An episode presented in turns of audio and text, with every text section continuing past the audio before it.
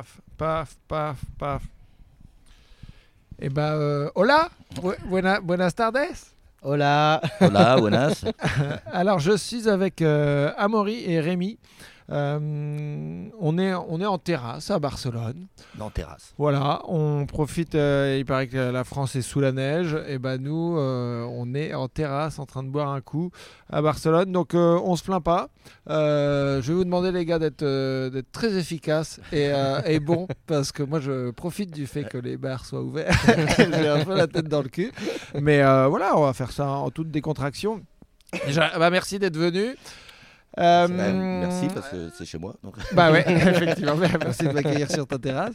Euh, donc, euh, Amaury, toi, tu gères euh, Comédie de Comptoir. Effectivement. Donc, c'est un plateau qui existe depuis. Depuis octobre 2020. Ok. Depuis octobre Euh, 2020 et on va faire fin février la quatrième édition. Ok. Et toi, Rémi? Alors moi donc euh, je co-gère euh, avec un ami qui s'appelle Nico un comédie club qui s'appelle Les Petits Barcelonais et qu'on a lancé en novembre 2019. Ok. Et donc, euh, vous en faites hein, une fois par mois? On a démarré avec une fréquence d'une fois par mois et là depuis décembre euh, on commence un petit peu à adapter au format qui nous autorisait. On a fait euh, des formats entre 2 et 4 euh, 2 à 4 mensuels quoi. Ah oui, quand même.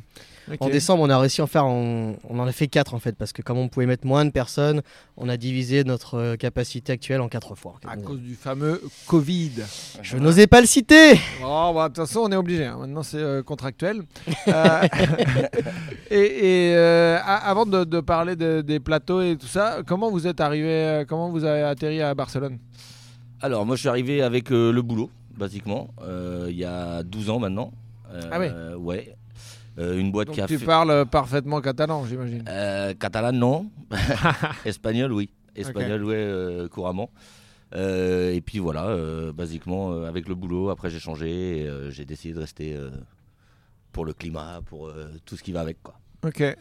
Et toi, Rémi? Euh, Moi en fait, je revenais d'une expat euh, aux USA, j'ai vécu 4 ans en Floride en fait, euh, pour, pour une société, donc j'ai fait une transition de carrière en fait euh, à la fin de cette expat. Et comme cette expat s'est euh, bah, du coup mon visa avec, donc j'ai décidé de, de rentrer en Europe. Et bah forcément, quand tu as vécu 4 ans dans un climat caribéen, t'es pas prêt de retourner dans le nord de la France comme ça radicalement. Donc Brest, pas, pas, pas tout de suite, quoi. Brest, dur dur. hein. Moi je suis de Picardie à la base, donc c'est Ah. pareil, c'est pas Donc, forcément... dur, dur de, de départ, en fait. Ouais, voilà, dur aussi, ouais. Donc euh, je cherchais cette énergie euh, mer, soleil euh, et convivialité et Barcelone s'est imposé comme une décision logique en fait. Mais avant de venir ici, toi, t'avais pas de. T'es venu pour trouver du travail à Barcelone ou t'avais. euh, déjà non, des vraiment pistes strictement non non vraiment je, je terminais, j'étais à, à 12 ans de, de carrière dans, dans le business, un truc qui n'a rien à voir, j'ai décidé de faire une transition radicale de carrière, je me suis donné du temps en fait, j'ai dit je vais je vais prendre un aller simple pour Barcelone. Je connais rien, je connais personne, je vais là-bas, je regarde comment ça se passe et, et on avise et en fait je suis jamais reparti. Avec ton petit baluchon. Avec mon baluchon et mon couteau. Ok. Et donc là, euh, donc Amaury, toi, tu bosses Tu bosses dans quoi? Euh, moi, je bosse dans le transport international de voitures. Donc, c'est un bien gros mot pour dire qu'en fait, je ne suis qu'une nounou. Euh, je gère des gros bébés euh, de chauffeurs. Ok. Euh, voilà, que dans le transport de, de véhicules. Et à côté, voilà, à côté, je fais de l'impro et, et du stand-up. Ok, mais du coup, là, là, les- en ce moment, les- le transport de voitures, ça. Ça marche. ça marche Et ouais, les gens, comme les gens restent chez eux, euh, ils ont plein de, plein de pognon et euh, du coup, ils achètent beaucoup de Ah, voitures. ok. Ouais, Moi, je pensais que ça avait baissé. Et ben, détrompe-toi, euh, ça fonctionne carrément bien. Le- à la fin du premier confinement, j'avais un client qui faisait 500 voitures par jour. Ah oui, mais c'est Oui. pas mal ça. C'est pas mal, hein, c'est Ouais, sympa. Et euh, d'accord. Donc bienvenue dans ce podcast euh, sponsorisé par Ford et Par euh, Ford et- Renault. et on va, Mitsubishi. On, on va on va parler euh, on va parler voiture pendant, pendant une heure ensemble. ok. Et donc tu bosses à plein temps. À plein temps, effectivement, ouais. Et après, du coup, tu fais de l'impro. Et après, je fais de l'impro ouais, avec un pro en France à Barcelone, donc dirigé par Alix. Euh, et, euh, et depuis maintenant à peu près 4 ans, euh, je me suis lancé dans le stand-up. Ok. En espagnol. En espagnol d'abord, donc euh, avec euh, la Stand Up Academy Barcelona euh, dirigée par Gabriel Cordova. J'ai fait deux ans avec eux. Et après, un certain euh, Tristan Lucas euh, m'a donné l'opportunité de faire sa première partie en Mais français. Qu'est-ce qu'il est gentil ce Mais garçon. qu'est-ce qu'il est sympa, hein Et euh, du coup, c'est à partir de là que j'ai commencé en français. Ça doit faire à peu près euh, deux ans, si mes souvenirs sont bons. Ouais, je pense à peu près. C'était quand on était venu avec euh, Wari et Charles Exact, Nouveau. exact. Wari Nichen et Charles Nouveau. On avait, euh, on avait tenté, bah, on avait contacté Alix. Exact. Et on avait fait, il y avait, je crois, un spectacle. la première partie, c'était un spectacle en impro. Après, il y avait une pause. Et puis, on faisait, je sais pas, trois fois euh, 15 minutes. Trois fois ou 15 20 minutes, ouais, je crois, ouais. D'accord. Et en fait, lors de, bah, justement, lors de ce spectacle, euh, vous deviez donner un cours de, de stand-up qui n'a pas eu lieu. Ouais, oui. Et vous aviez dit donc, euh, bah, vu qu'on donne pas le cours, vous pouvez quand même venir au bar euh, nous voir une heure avant. Eh, c'est un plan B qui est quand même C'était un plan B qui était su- super sympa. Et le mieux, c'est que bah, je me suis pointé là-bas et j'étais tout seul. Donc j'ai pu profiter de deux des trois artistes euh, pleinement pendant une heure, euh, leur poser toutes les questions. Donc c'était Un cool. petit, euh, un petit cours particulier. Exact. privé. Et c'était impeccable avec donc toi et toi et Wari, ouais. Ok. Et toi, euh, toi Rémi, du coup, t'as commencé comment euh, le stand-up? Tu fais aussi de la magie, toi? Ouais, alors en fait, avant de partir euh, des USA, j'avais fait, j'avais entamé deux choses là-bas. Je m'étais formé à la magie. J'avais été à, Las Vegas dans une école de magie là-bas pour, voilà, pour, pour apprendre. Parce qu'en parallèle, j'avais aussi créé ma boîte où, euh, où je fais des dégustations de vin. J'ai un diplôme de sommelier. J'ai une vraie passion du vin et j'avais commencé à organiser des dégustations de vin pour euh, tout ce qui était les soirées d'entreprise, du team building.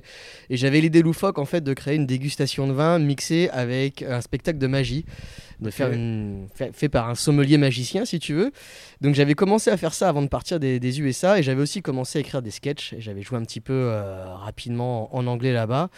Et quand je suis revenu ici, euh, bah, j'ai décidé de voilà d'explorer ce que je pouvais continuer dans ces domaines-là ici. Et en fait, la magie, ça a très très bien fonctionné. On m'a proposé d'abord de donner des cours euh, dans des centres de loisirs à des enfants, des ados. Euh, ensuite, avec, euh, bah, avec la Covid, j'ai commencé à adapter, faire ça en ligne. Et donc j'ai Toi, tu carrément- es passé à la Covid.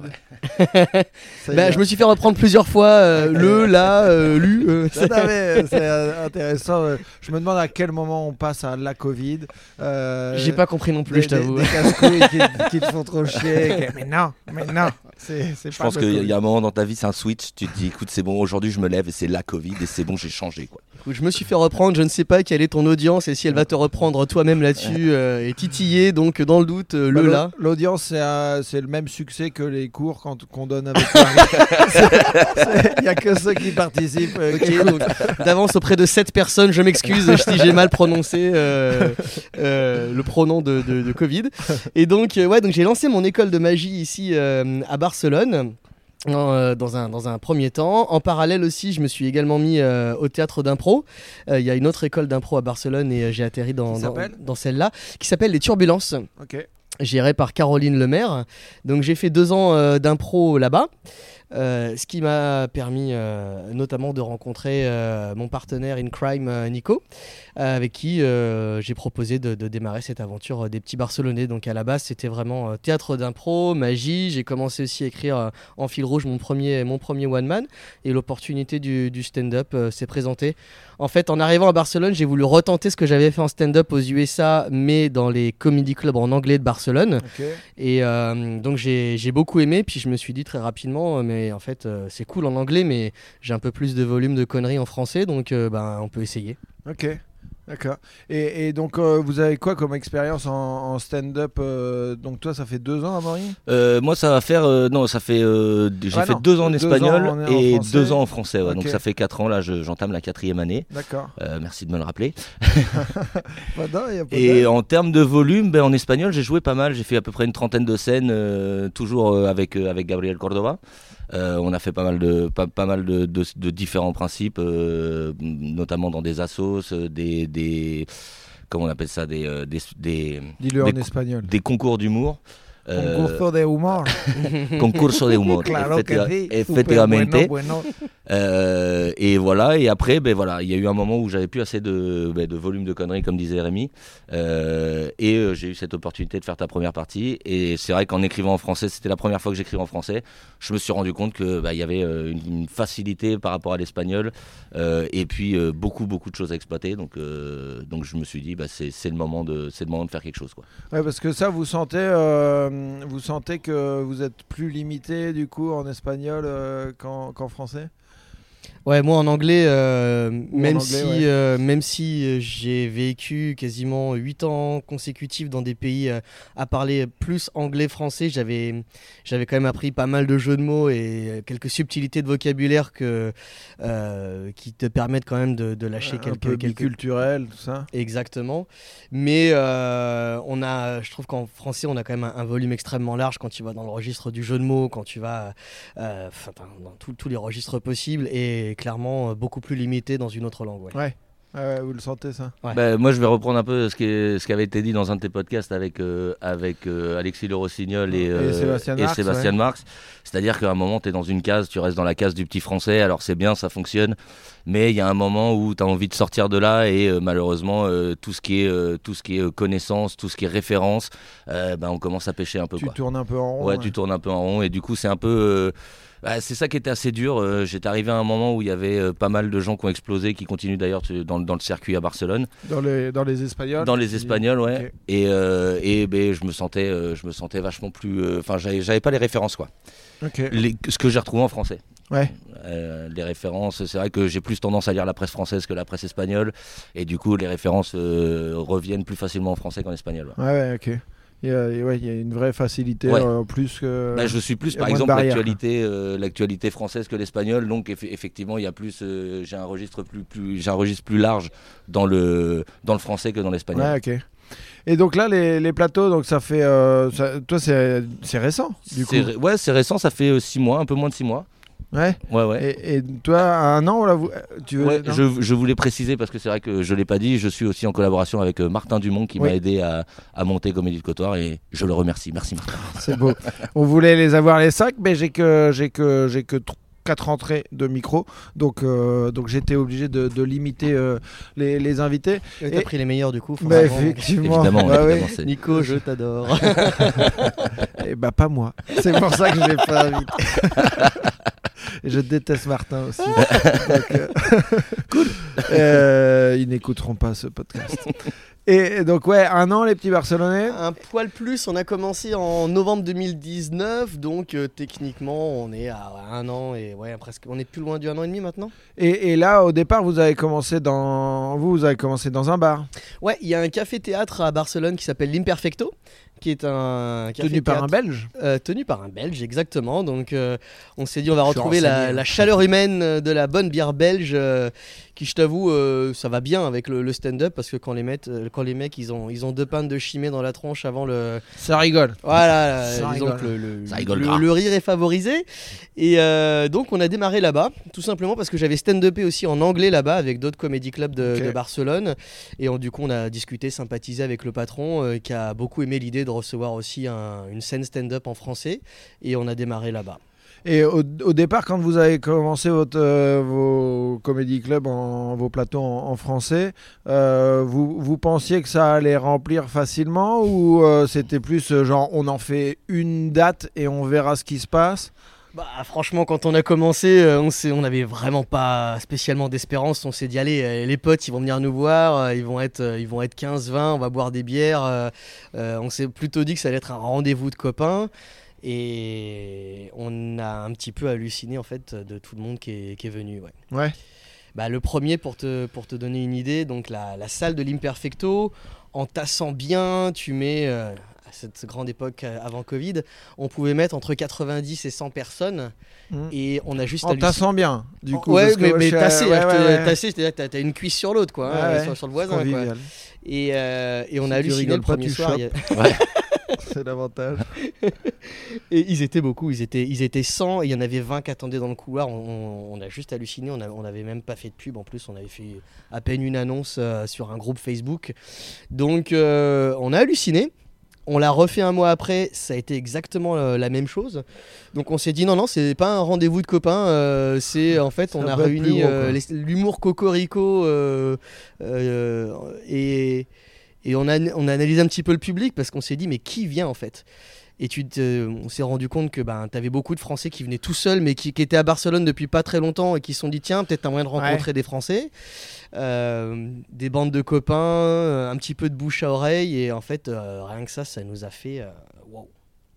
Direct euh, blindé à chaque fois. euh. direct blindé.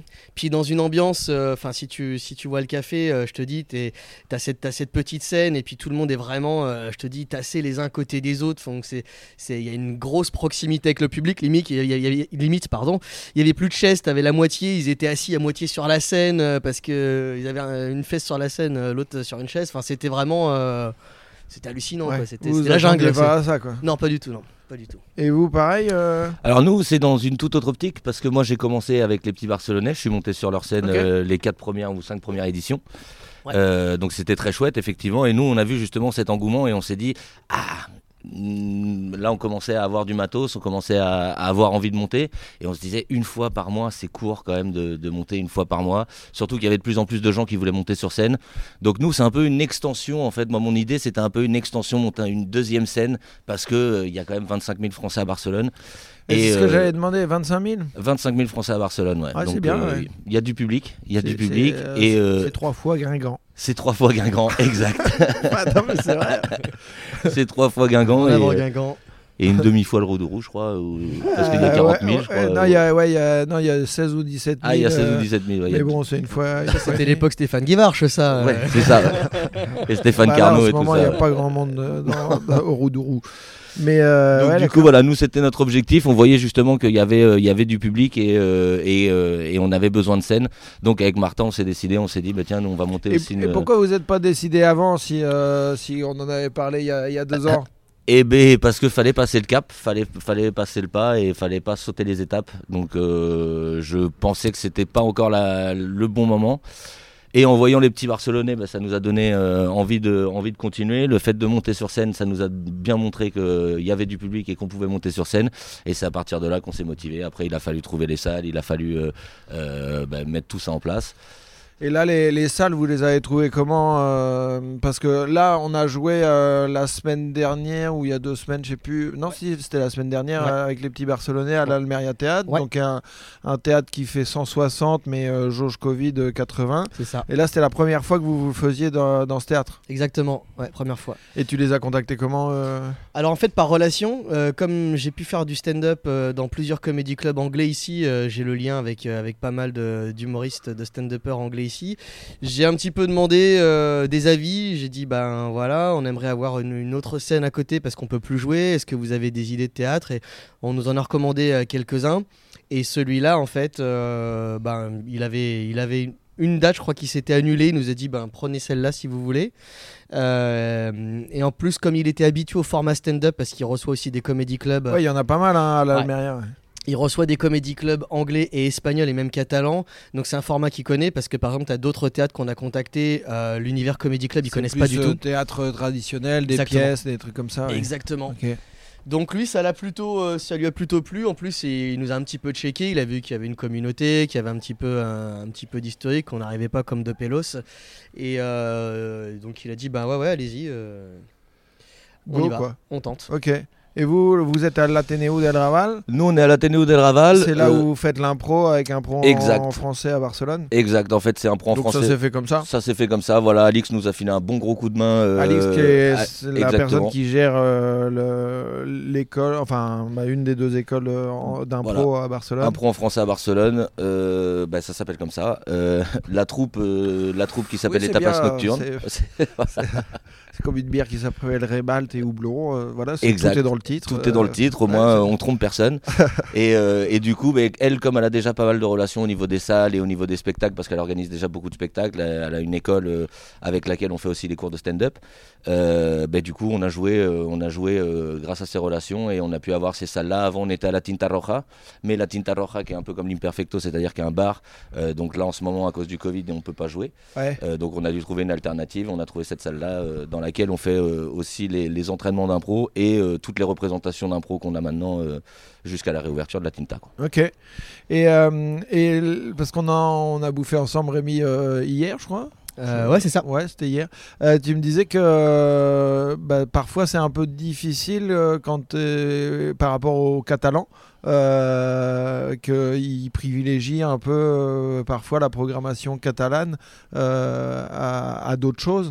Complètement. Alors, euh, c'est surtout vrai sur le domaine des, one-man shows et du théâtre plus traditionnel. Parce que, donc, moi, j'ai créé mon, premier one-man que j'ai lancé il y, a, pas très très longtemps. Et j'avais évidemment sondé beaucoup de théâtre. Et en fait, en échangeant avec les gens, euh, j'ai senti que bon, ça allait pas être, ça allait pas être évident.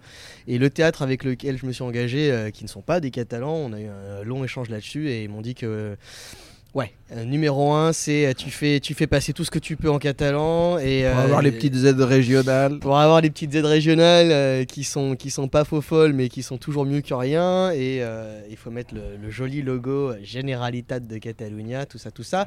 Et s'il reste de la place euh, tu fais euh, tu fais passer les autres quoi. Mais euh, alors c'est une généralité évidemment qu'il y, a- qu'il y a des exceptions, mais euh, je dirais que le 80% de, euh, de la culture euh, à Barcelone va forcément favoriser de- des trucs en catalan. Ouais, ok.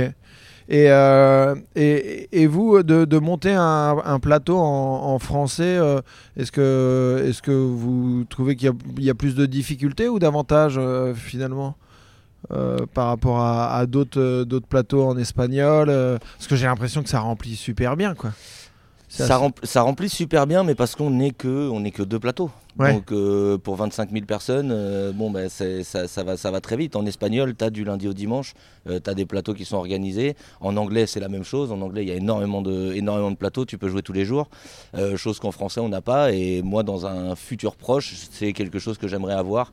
euh, que cette possibilité de pouvoir monter sur scène plusieurs fois par semaine et de créer des nouveaux, enfin de, de créer une nouvelle scène francophone euh, à Barcelone, quoi.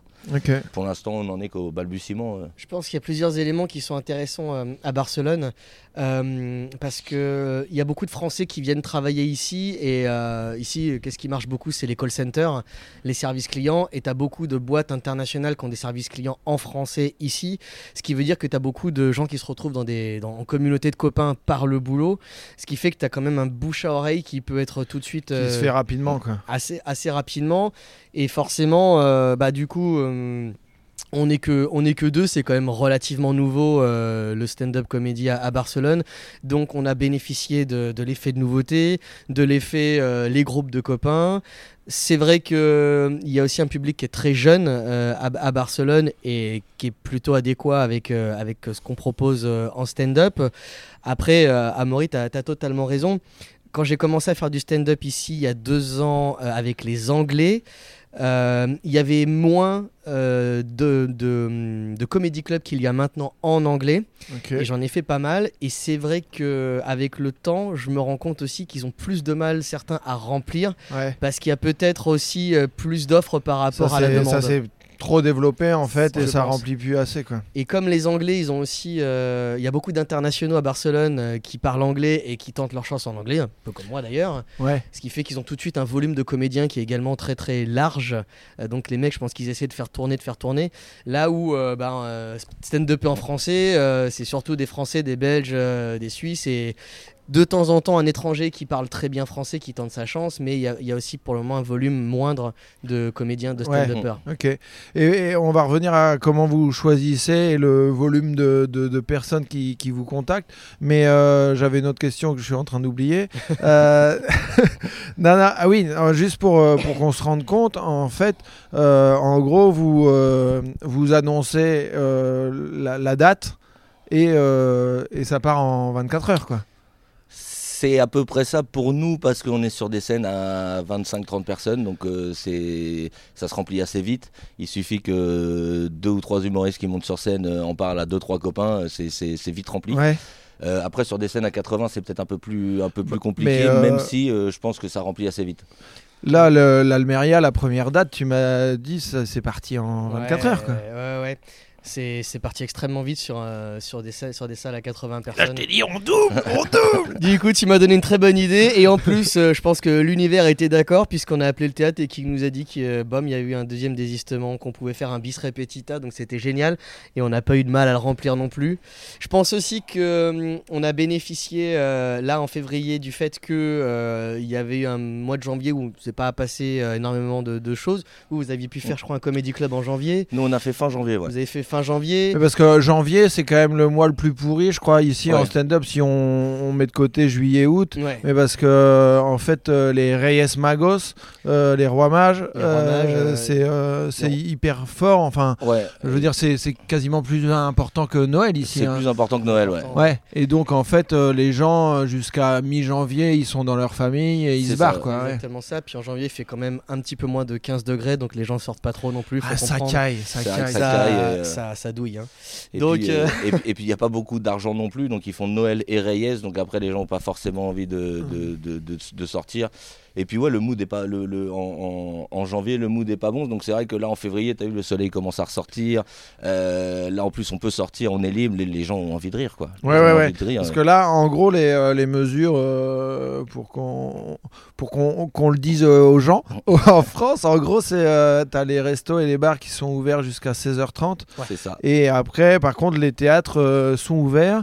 Euh, à Jusqu'à moitié 22 heures. jusqu'à 22h, moitié de jauge. Ouais. Par contre, euh, donc le toque de queda qui est le couvre-feu, c'est 22h, faut être chez toi, mais si tu as un billet de théâtre, tu peux rentrer chez toi à 23h. C'est exactement C'est ça. ça. théâtre et cinéma. Ouais. Si tu justifies ton billet, t'as une heure de carence. Ce qui est quand même euh, exactement l'inverse de la France, euh, où euh, voilà, parce que ici, euh, Zara, le Roi Merlin, les gros magasins sont fermés le week-end, Ouais. mais par contre les théâtres restent ouverts, quoi. C'est ça. Et ça, c'est euh, c'est assez, c'est assez fou, quoi. Enfin, Exactement. Bah moi, pour moi, c'est là, c'est ce qu'il fallait faire Bah, euh, en France, quoi. ouais, c'est ce qui je pense que c'est ce qu'il faut faire parce que tu peux pas enfermer des gens pendant 3-4 mois euh, et puis euh, leur mettre un couvre-feu à 18h, ça veut dire qu'ils ont juste le droit d'aller au boulot et euh, tu peux plus rigoler quoi. Ouais, ouais. Donc euh, Je pense que ça, ça joue aussi peut-être sur. euh, Enfin, vous remplissiez déjà avant, mais ça doit jouer aussi sur euh, votre remplissage. Le fait que, vous- en concurrence, vous n'avez pas les bars non plus en ce moment. Ouais. Exactement, on n'a pas les bars et on est une période de l'année où euh, tu viens pas encore te la mettre toute la nuit sur la plage, euh, ce qui va être le cas à partir de mai-juin. Ouais. Mai-juin, clairement, euh, les samedis, euh, les samedis, dimanches, la moitié de Barcelone est sur la plage, quoi. Ouais. Donc il y a ça aussi à prendre en compte.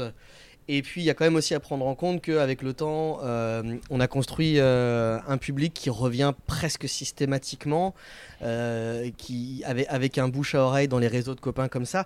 Et on, on le, on le jauge à chaque fois, on le voit dans les inscriptions. Il y, a un- il y a un taux de retour qui est extrêmement fort, hein, qui fait que. Ouais, que ça veut dire que les gens, ça devient un rendez-vous pour eux. Quoi. ouais, complètement. Ça devient un rendez-vous. Et puis il faut aussi euh, voir qu'il y a aussi pas mal de Français qui parlent pas très bien espagnol, donc du coup aller se mettre sur des scènes en espagnol, bah ça les intéresse pas trop parce qu'ils vont pas comprendre tout l'humour. Euh, donc là d'avoir des, des- des scènes en français, ça leur facilite euh, Et vachement puis, la vie. en, en plus, euh, même quand tu parles bien espagnol, euh, des fois tu galères Ouais. parce que les références sont pas du tout les mêmes.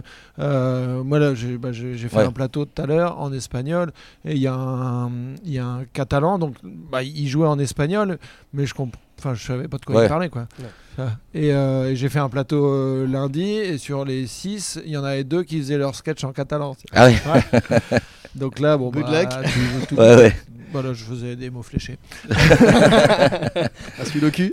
Ouais, j'ai j'ai une copine euh, quand je faisais le Barcelona euh, le Barcelona Stand Up Academy qui a fait euh, des sketchs en catalan c'est c'est raide Bah ouais, tu comprends pas. C'est- quoi, non, hein. vraiment c'est une- très très raide mais par contre c'est joli je trouve Ouais. ça joli ça, ça danse ça, ça, ça- euh, te berce. un ouais c'est ça ouais. clac clac clac clac clac clac clac ok Et alors donc euh, donc là quand vous euh, quand vous faites les, les, les plateaux, euh, comment vous comment vous engagez les gens? Est-ce que c'est vous croisez des gens et vous dites ah bah toi t'es bien tu vi- viens chez moi? Ou c'est plutôt eux qui vous contactent? Comment ça se passe? Bah, alors nous, quand on a commencé, euh, on était encore pas mal dans le réseau de- du théâtre, Ouais. euh, où du coup, euh, y a cha- chaque, école a plusieurs classes. On se côtoie, on se connaît un petit peu tous, et donc il y en avait certains, on sentait qu'il y avait une affinité avec, euh, avec ce style. Dans les cours de théâtre en français. dans les cours de théâtre en français, Ouais. exactement, exactement. Donc on, on a plus ou moins sondé, Eh, les gars, on voudrait tenter ça. Est-ce que vous êtes intéressés? La première, c'était vraiment qui est intéressé? On fait un essai. Et, Et, go, quoi. et après, euh, c'était feu patate. C'est- C'est-à-dire on, on fait un essai, on fait un essai en, en live. En- C'était pas, il n'y avait pas une audition euh, non, avant. non, non, Ouais. exactement. C'est-à-dire, euh, va- le premier, il n'y a pas eu de filtre, il n'y a rien du tout. C'est les gars, écrivez, euh, faites plus ou moins 8-10 minutes.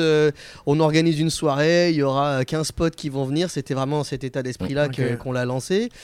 Et très rapidement, euh, alors très rapidement déjà, des gens du public qui sont venus, qui nous ont vus, ça leur a donné l'idée. intéressé, ouais, ok. Putain, c'est génial, j'ai envie d'essayer. Tu crois qu'il y a moyen? Bah écoute, mec, euh, ouais, écris et puis, euh, puis on fait un essai la prochaine fois. Et au fur et à mesure, on a commencé en effet, alors à faire des fois des répétitions ou des échanges entre, entre stand-uppers pour, pour tester entre nous. Et puis ensuite, euh, bah forcément, euh, on a commencé à faire de plus en plus euh, avec des, des plateaux plus grands. Donc là, ben, on a aussi commencé à forcément mettre un niveau de qualité. on s'est dit, on a un niveau de Ouais, qualité tu qui est bon. par le haut, quoi. Nivelle par le haut, exactement. Donc, bah, c'est bienvenu au nouveau, avec plaisir. Mais par contre, essayer de nous montrer aussi un petit truc. Envoyer une petite vidéo. Voilà. c'est quoi Ils contactent par Instagram, ils envoient Par une petite Instagram, vidéo, ils disent je suis ont- dispo à tel moment, est-ce que vous avez une scène euh, Exactement. Et, et- et là, ce qu'on a commencé à faire, euh, où on, on a eu euh, la joie de te recevoir, euh, donc le Comedy Club à, à l'Almeria, c'est quelque chose, on s'est dit que c'était une suite logique. On, a, on avait donc l'Imperfecto qui était notre scène ouverte. On s'est dit, on va garder ça, ça va être une espèce de laboratoire en Ouais. fait, euh, pour les nouveaux qui veulent essayer, pour les autres qui veulent tester du nouveau matos. Et ce format Almeria, on va le réserver à des plus avancés, euh, voire des gens de l'extérieur qui, comme toi, sont, sont des pros, avec, euh, avec un vrai théâtre. euh, Putain. Ouais, je vais dire, je vais l'envoyer à ma mère euh, ce podcast qu'elle sache que que, que, que c'est pas que pour rire. Non, non, elle- elle Il a dit que j'étais un pro, putain. Attends, je vais juste prendre mon petit parce qu'on on est en train de perdre le soleil. On est en train de Hein, perdre le voilà, soleil, donc ouais. Je vais juste euh, prendre mon, mon petit blouson, mais tu- euh, je t'en prie, continue. Euh, je vais mettre une petite laine. Donc, donc, euh, en effet, avec, euh, bah, avec le temps, on s'est dit, euh, on est carrément open pour qu'il y ait des nouveaux euh, qui, euh, qui viennent chez nous. En plus, euh, euh, Amaury de son côté, lui, il donne des cours, donc euh, je pense qu'à chaque fois, il a régulièrement des gens euh, qui viennent et qui peuvent euh, jauger, parce que t'en as beaucoup qui évidemment qui ont envie mais qui n'osent pas, qui ont écrit mais qui n'osent pas passer sur scène. Euh, donc il y a un petit peu de tout. Et en fait, euh, ça a évolué sur carrément quelque chose que je trouve sup- super fun parce que sur les derniers plateaux qu'on a réussi à faire, il y a pas mal de monde qui est venu vers nous avec euh, des styles qui pour moi ne sont pas forcément du stand-up pur, mais qui rejoignent, j'ai envie de dire, l'univers de l'humour. On a notamment un drag queen qui est venu faire un, un- drag show chez nous en français. J'ai trouvé ça génial, très très drôle. On a une fille qui est venue chez nous qui s'appelle Clémence, qui nous a fait une imitation de Sandra Whitman, donc euh, jazz clown. J'ai trouvé ça génial. Donc en fait, limite, nos, derniers, nos dernières soirées, ça a quasiment viré sur, euh, sur du cabaret d'artistes. Ouais, ce que j'allais dire, il y avait un côté cabaret. ouais.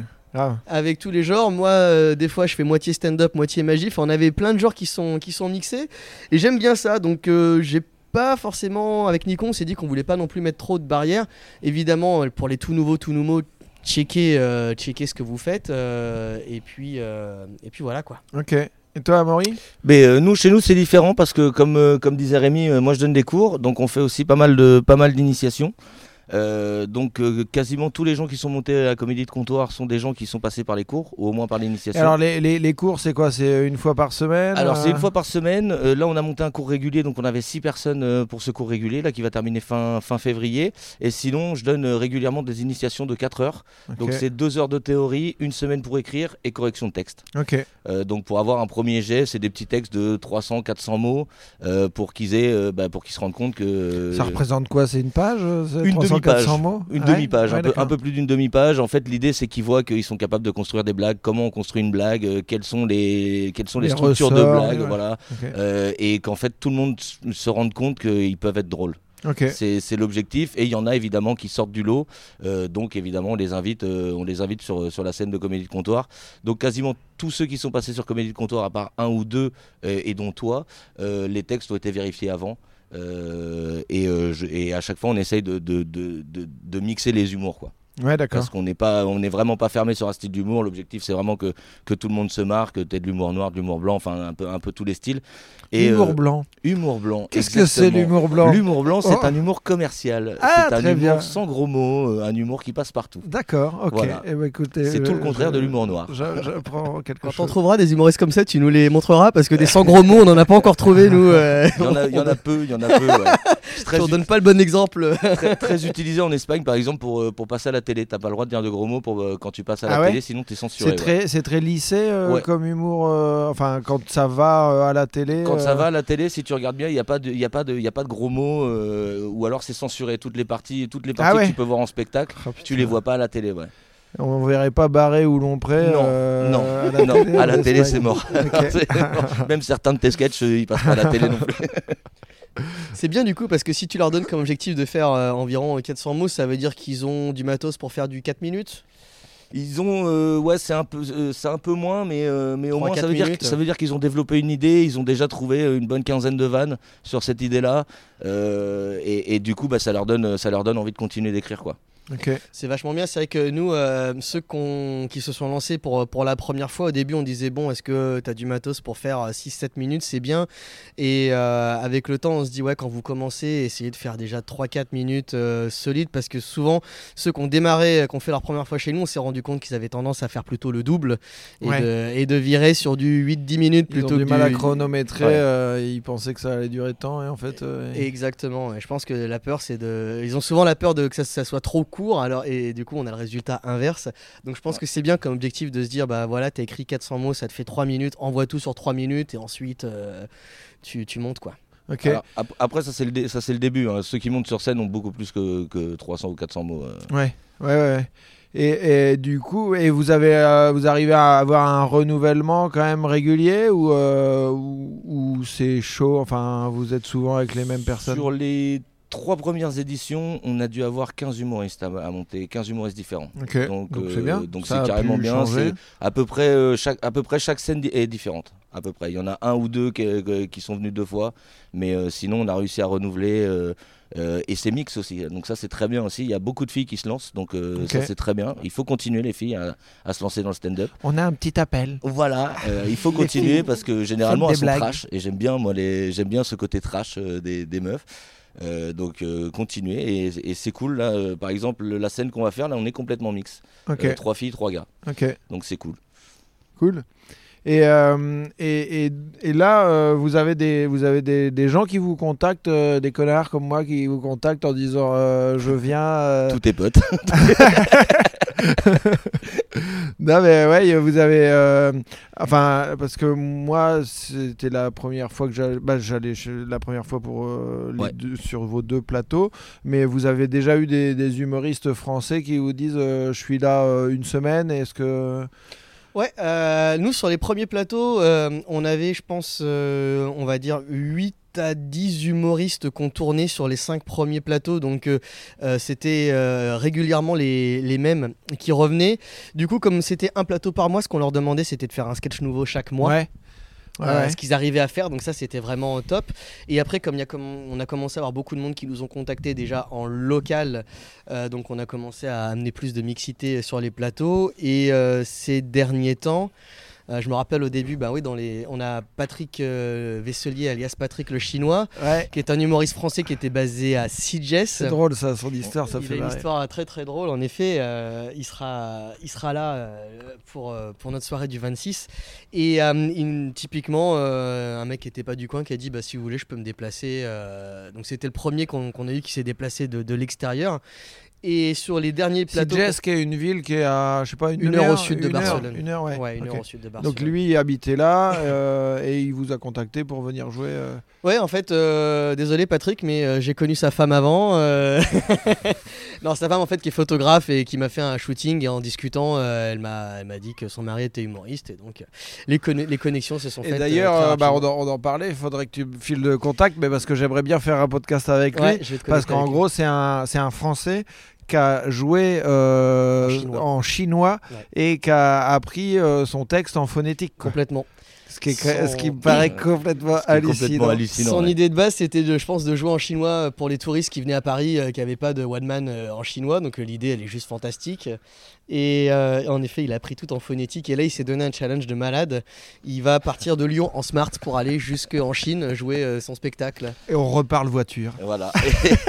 Parle voiture. Non, mais ouais. Ouais, mais les smart, euh, du coup, Ouais, c'est peut-être pas Ouais, trop ton ouais, domaine. euh. mi- quoi. Ouais, c'est ça, ouais. Mais, Mais, euh, mais c'est vrai qu'il est fantastique ce monsieur. euh, bisous Ouais. Patrick. Ouais, bah, euh, j'ai- enfin, on, on verra, mais j'aimerais bien enregistrer un podcast parce que euh, un gars qui a fait euh, du one man en chinois, euh, en, Ouais, tant que français, c'est ouais. quand même assez fou.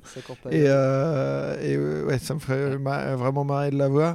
Et euh, ok, donc oui, à part euh, Patrick, il y, y en a, et après sur les, je te disais, donc sur les derniers plateaux euh, qu'on a fait, de, on en a refait un rapidos en octobre parce qu'entre temps ils ont refermé les bars, réouvert, et après on en a fait plusieurs en décembre, et là on a commencé à être contacté aussi par des gens de l'extérieur, euh, des mecs euh, qui planifiaient de venir en balade sur des, des mecs qui venaient plutôt de Bordeaux, Lyon, Montpellier. Ouais, je prévois un week-end à Barcelone. Est-ce que vous mars, avez février. une date Voilà, exactement, Ok.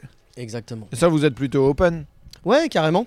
Carrément, carrément. Il y a quelques temps, il y avait euh, certes euh, Mathurin aussi Ouais. qui euh, nous avait trouvé par l'Instagram. Il a dit Bah, moi je viens de temps en temps sur Barcelone. Est-ce qu'à l'occasion, si je passe, Et du coup, euh, bah, il sera là, il jouera il sera là le 26. euh, le 26, il sera là sur Comédie de Comptoir et les petits Et les Barcelonais. petits Barcelonais Parce que ouais. du coup, vous avez calé la date en même temps. En même temps, effectivement. Alors ça, c'est un manque de communication et euh, surtout parce qu'ils ont eu aussi une belle salle qui est l'Institut français. Ouais. Euh, donc euh, tu peux pas vraiment refuser. euh, oui, tu euh, choisis pas vraiment ta date en fait. La euh, dispo voilà. qu'ils ont, tu y vas quoi. On te donne, tu prends. Euh, donc c'est logique.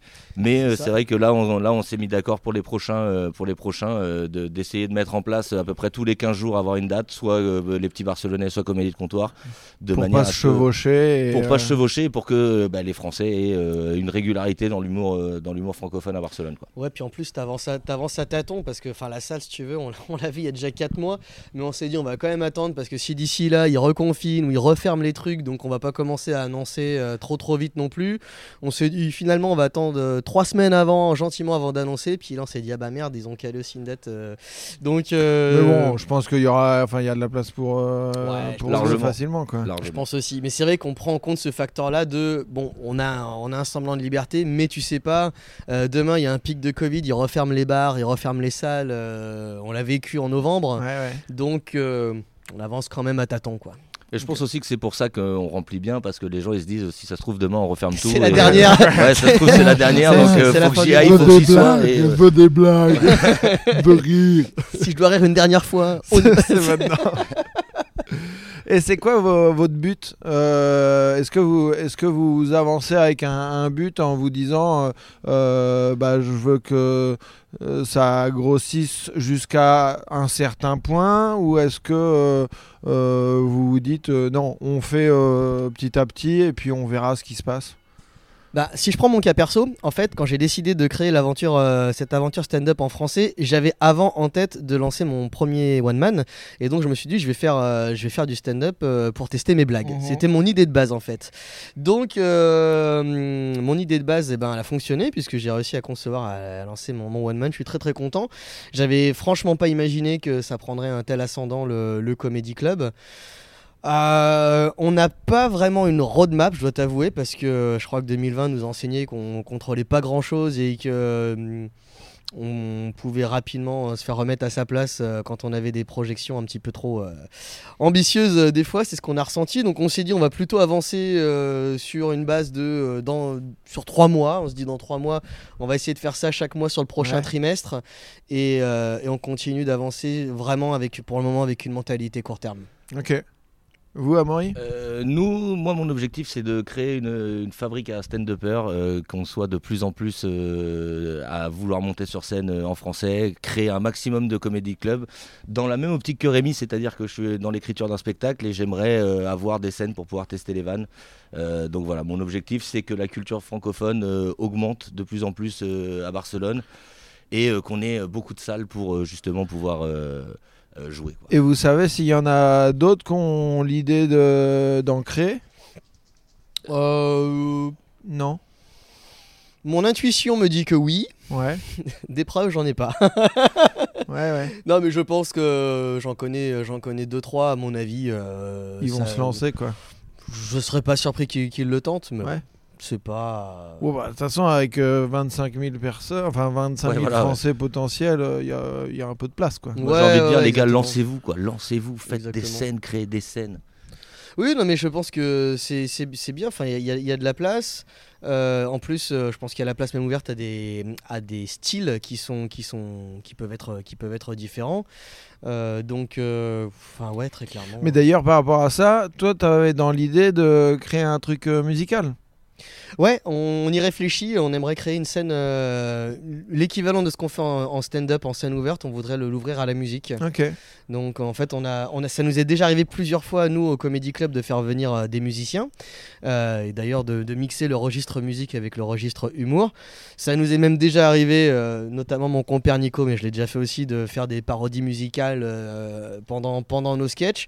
On se dit, c'est pas déconnant non plus de- d'ouvrir un peu plus sur la musique. Donc ouais. Ok. Ouais, donc c'est dans les. Et il y a énormément d'artistes musicaux, euh, non, pas seulement francophones, mais internationaux à Barcelone. Et l'avantage de la musique, c'est que tu n'as plus besoin de rester que sur du 100% français. Ouais, ouais. ouais. Tu peux ouvrir euh, aux locaux, quoi. Exactement. Ok.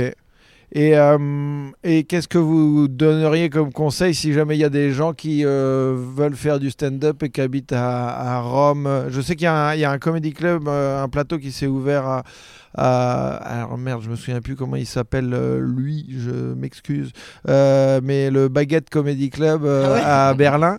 Ouais. Excellent. Et, euh, et je, je sais pas s'il y en a à Londres, mais, euh, mais si euh, s'il y a des expats, euh, vous Je- donneriez quoi comme Je conseil crois que j'ai vu sur Instagram il n'y a pas longtemps qu'il y en a un qui s'est ouvert à Amsterdam. Ok, Euh, genre euh, Rear Light euh, District, un truc comme ça. ok. euh, Genre euh, jeu de mots avec Red Light District. Ouais, c'est ça, Ok. exactement. Ben, euh, comme conseil, euh, lancez-vous les gars, euh, regardez combien il y a de Français déjà chez vous, hein, Ouais. parce que c'est quand même important. S'il y en a quatre, ça vaut pas le coup. Mais lancez-vous et en plus t'es es le mieux placé pour le savoir, puisque toi t'es le globe trotteur de l'humour, donc il y, a- y a Yacine Bellous qui est, qui derrière et- non, qui est au-dessus. qui est au-dessus. Je parce crois que qu'il toi a- t'es dans sa roue, quoi. Et- Ouais, ouais, je- moi je, je prends le vent. tu vois. Ouais, bah, J'avais fait un podcast avec Yacine et, et euh, parce qu'on est un peu dans le même délire de, de, de, de stand-up euh, nomade. Voyage, quoi. hmm. Et euh, ouais, non, je crois qu'il a, il a fait un ou deux pays de plus que moi, euh, Yacine. Ah ouais Mais eh, eh, c'est pas la compète. hein. C'est pas la compète. T'as la carte du monde que tu grattes les pays à chaque Ah fois bah, quand tu exactement. ouais, non, ouais, je devais, ouais. Bah, je, ouais, je devais faire une tournée à vélo avec euh, Noman Osni euh, à Los Ange- entre Los Angeles et San Diego, euh, annulé à cause du Covid au- aussi. D'accord. Mais ouais, on est un peu dans, dans ce délire-là. Du coup, ouais, ce serait, euh, c'est vraiment de ça, c'est de se lancer. Se et lancer, puis, quoi. après- Ouais, Euh, j'ai peut-être mal compris. Ta question, c'était si quelqu'un veut lancer un comédie club à l'étranger, c'est Ouais. ça D'accord, ok, j'avais pas compris ça. Non, mais il n'y a pas de mal. Hein. Des fois, euh, je te promets. Et je suis le seul qui ne boit pas, je préviens. Euh, Ah bah, c'est sympa de balancer. Ouais, c'est ça. C'est cool pour une fois que c'est pas filmé, quoi. Moi, je pense que hum, il y a des communautés euh, françaises euh, d'expats qui sont grandissantes euh, dans beaucoup de villes, puisque euh, l'accès à l'expat est beaucoup plus facile, je pense, qu'il y a une, qu'il y a une vingtaine d'années. Je me rappelle ma première expat quand j'avais euh, 18 ans, où je galérais à- avec MSN Messenger et AOL Messenger, nostalgie quand tu nous tiens. Mais aujourd'hui, maintenant, on, on est tous expats, on est tous Erasmus très très facilement, ou juste on plaque tout pour aller tenter un an sabbatique à l'étranger. Enfin, il y a tellement, je pense, des communautés euh, françaises et francophones qui ont grandi partout dans le monde que je pense que c'est beaucoup moins compliqué qu'avant de réunir euh, les francophones dans une ville, euh, même à, même à Babelwed.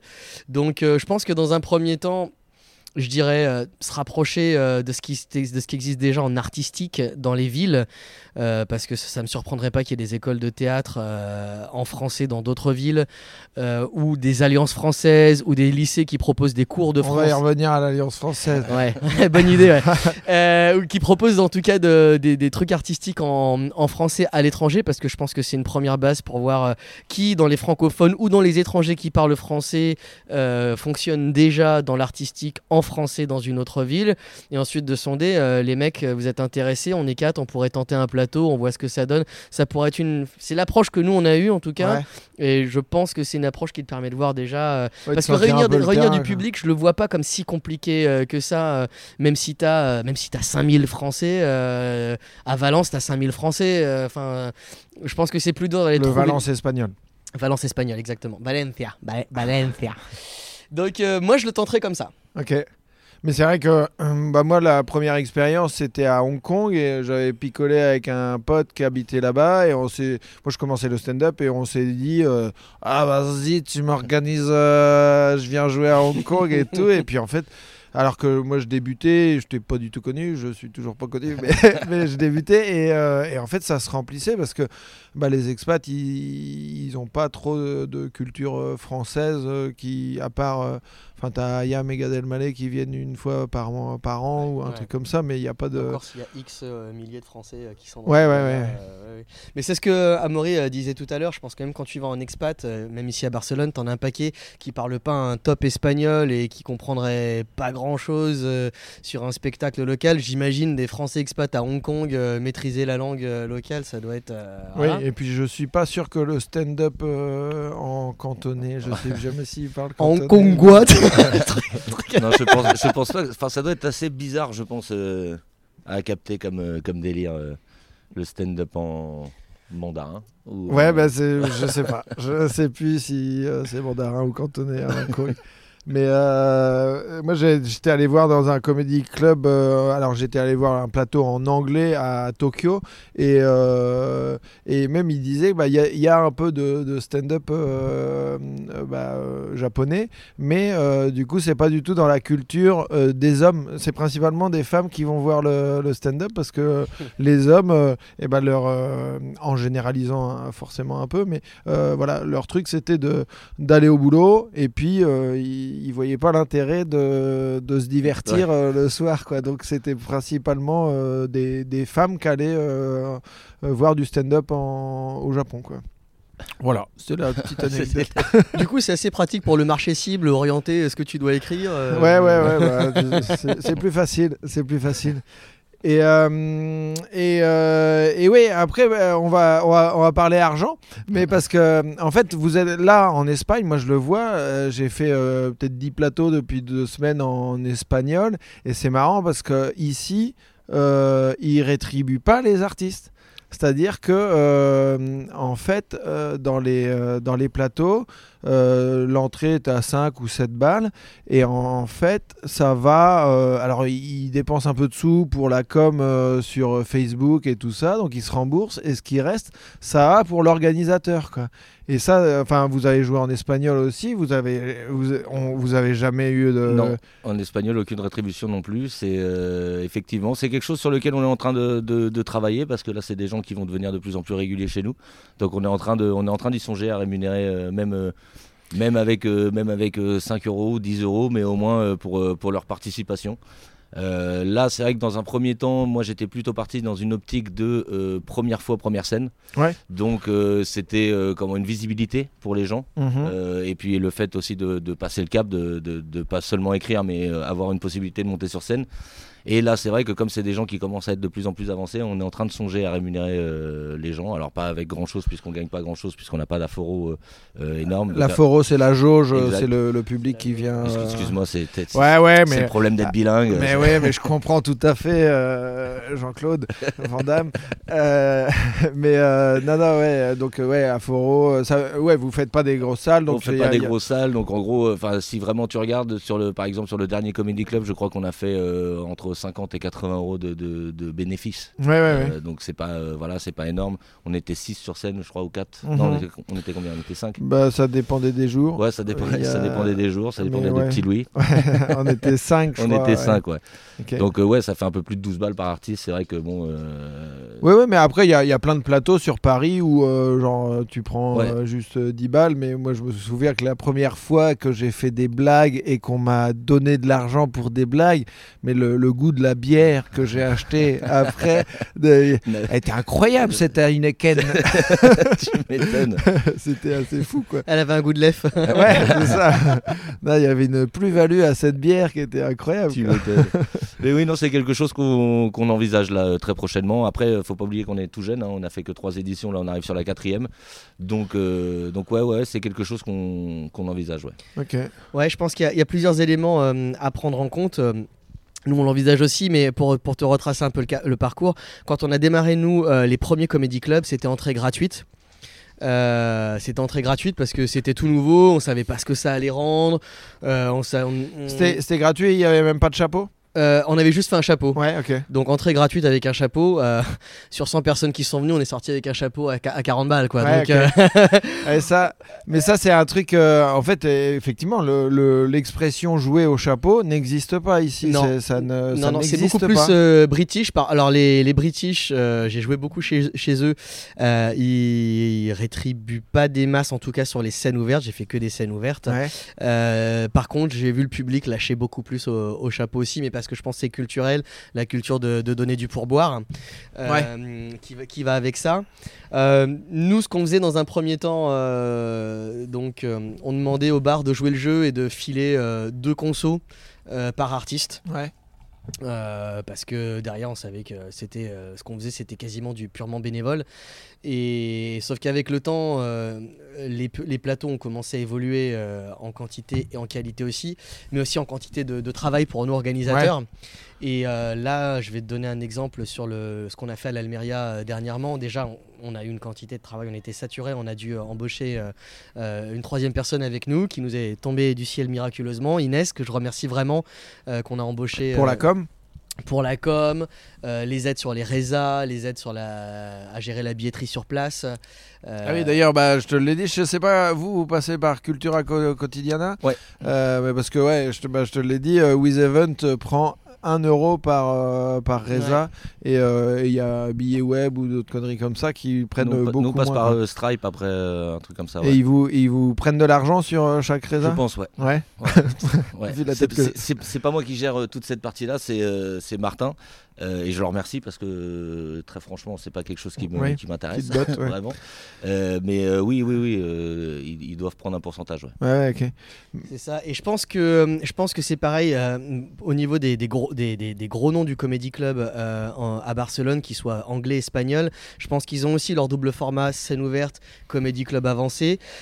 Je j'ai pas demandé, j'avoue que j'ai pas demandé, mais euh, si il y a une des comédiennes qui passe chez nous, qui est, euh, qui est une américaine et qui joue dans les autres, euh, elle me dit que selon les comédie clubs, elle des fois elle touche un petit cachet. Ok.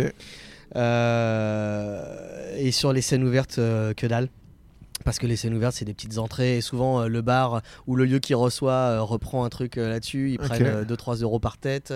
Donc, Ouais, il reste pas grand chose. Quoi. ouais. Donc là, nous, on s'est fait la réflexion. On s'est dit, on a fait une première OP euh, à l'Almeria où euh, on a bossé euh, l'équivalent de euh, deux temps plein plus un, plus un, un mi-temps. Euh, c'est- Ça nous a pris une quantité de travail qu'on n'avait absolument pas imaginé.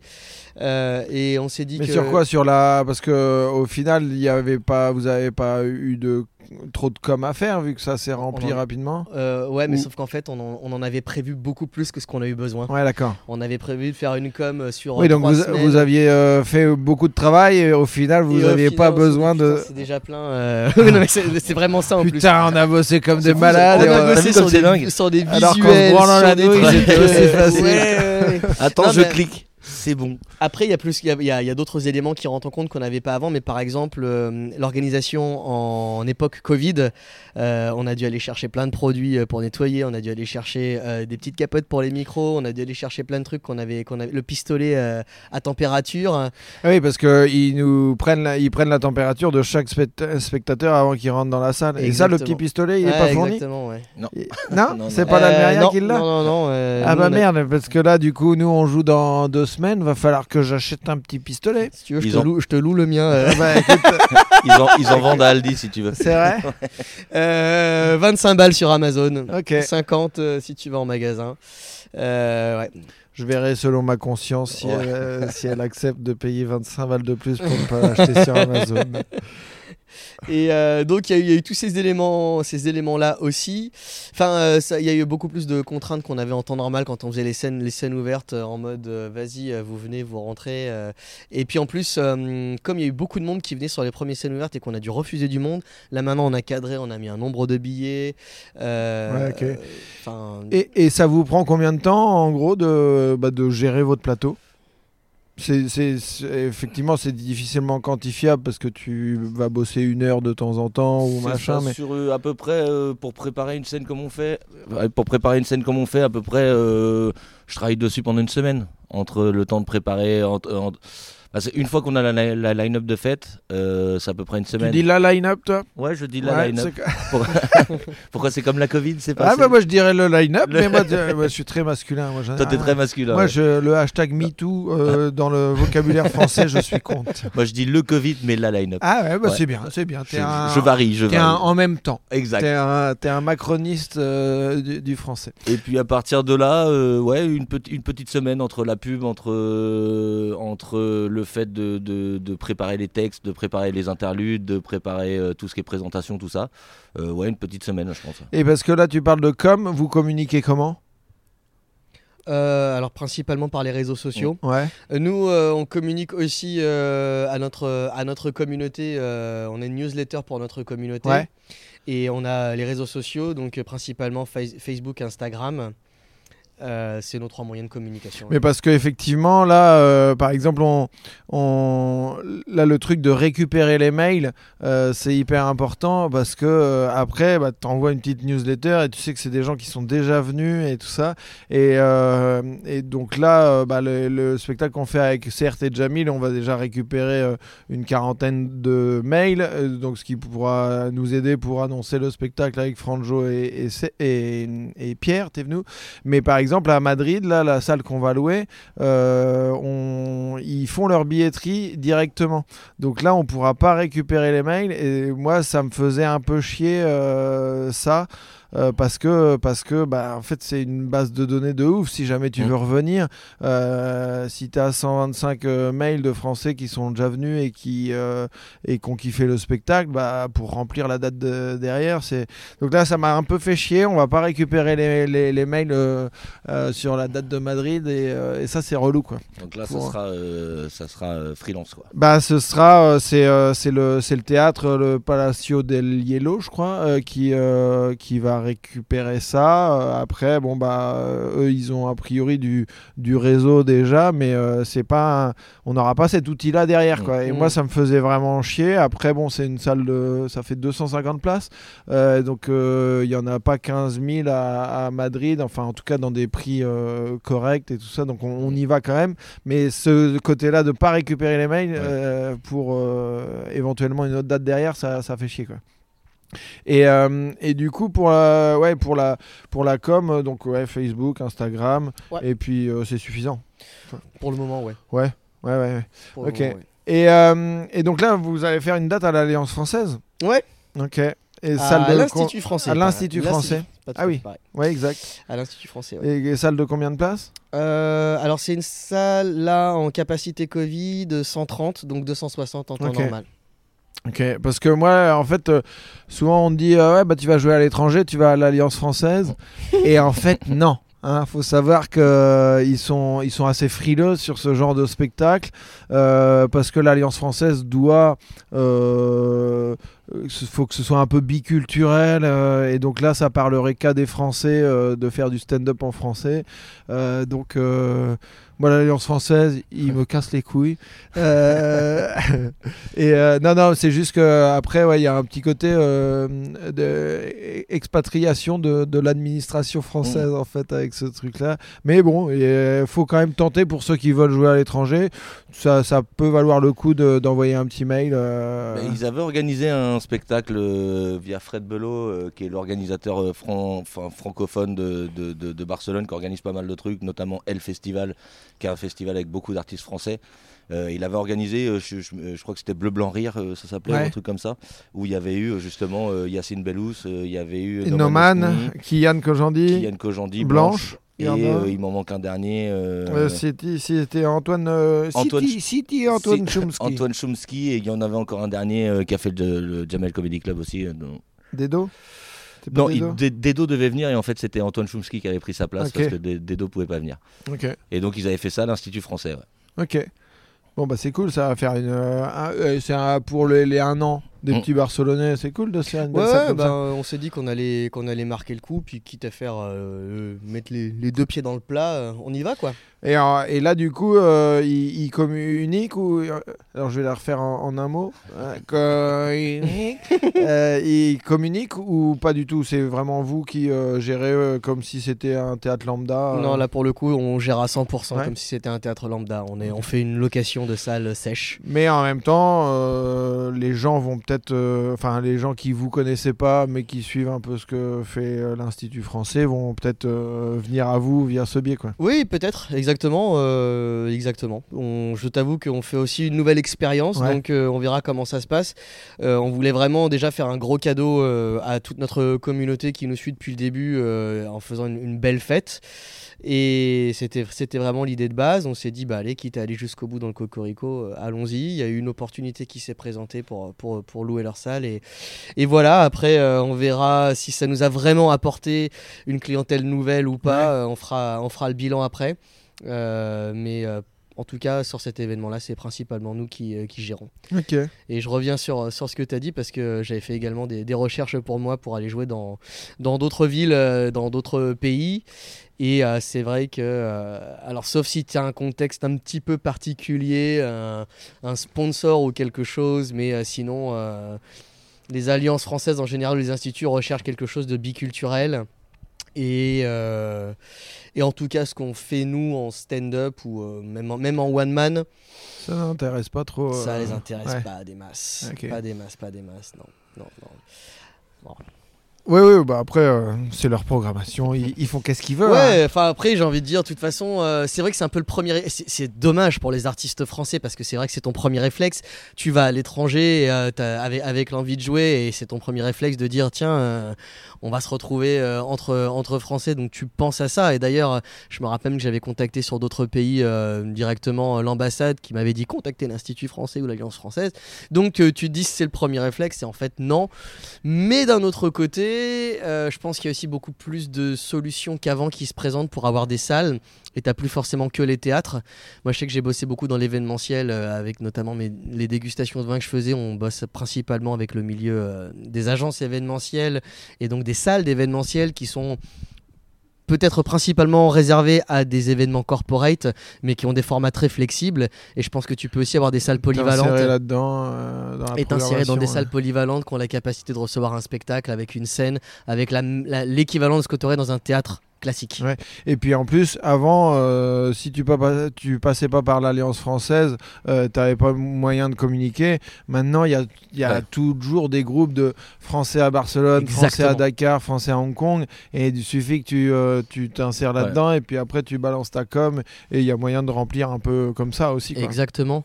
As des, je pense que tu as aussi des events planners hein, qui sont expatriés dans d'autres pays pour, euh, parce qu'ils aiment organiser des de événements. Et tu peux trouver beaucoup plus de solutions, je pense, maintenant. Ouais, euh, ouais, même, en, même à en l'étranger. indépendant. Quoi. En indépendant, totalement. Ouais, complètement. Ok, cool. Est-ce que vous avez quelque chose à rajouter? Est-ce qu'il y a quelque chose que vous auriez, euh, vous auriez voulu dire, euh, à part euh, venez voir les petits Barcelonais et comédie de comptoir Bah non, à part ça, à part, euh, à part euh, venez nous voir euh, régulièrement et euh, en plus là bientôt on aura un, un spectacle à peu près tous les 15 jours.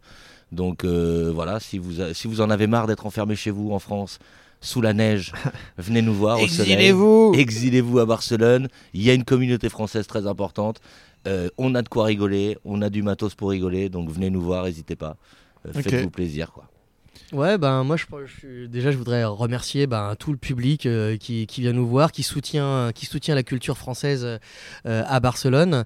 Je crois que même si on est euh, non essentiel aux yeux de certains, on a bien vu qu'en ces temps de déprime mondiale, euh, le rire est une des médecines euh, les plus importantes. La preuve, euh, la preuve sur, ces, sur ces dernières semaines. Donc, euh, moi, je remercie le public d'être là, de nous soutenir, de, de répondre présent. Merci aux artistes de, bah, de continuer, de ne pas perdre euh, le panache, de, continuer à, produire euh, comme ils peuvent. Et euh, on vit une époque euh, qui est très complexe, mais c'est une transition vers une nouvelle époque, donc euh, l'humour doit Le continuer monde d'exister. d'après. Le monde. Le monde d'après, exactement. Donc euh, c'est plutôt un message de, de remerciement euh, et aux artistes et au public euh, et à ceux qui voudraient venir se balader euh, à Barcelone et qui euh, pipent pas un mot d'espagnol, et ben qui sachent qu'il y a des, des spectacles en français euh, pour eux pour leurs prochaines vacances. Ok, et pareil, s'il y a des humoristes qui, euh, qui viennent, ils vous contactent. Donc, euh, comédie de comptoir pour toi, Maury. C'est ça. Euh, Instagram, Facebook. Instagram, Facebook. Et, euh, et toi, les petits Barcelonais, Instagram, Facebook. Exactement. Voilà. Et bah, et mucha gracia. Eh ben, muchas gracias a ti. De nada. Et puis, euh, bah, on se voit dans deux semaines pour vos plateaux. Eh ben, À exactement. faire des blagues. Merci Tristan. Bon, bah, bisous. Merci. Besos. Et bah, voilà. Stand up, encore une fois, oui. Y a des hauts, y a des bas. On en rira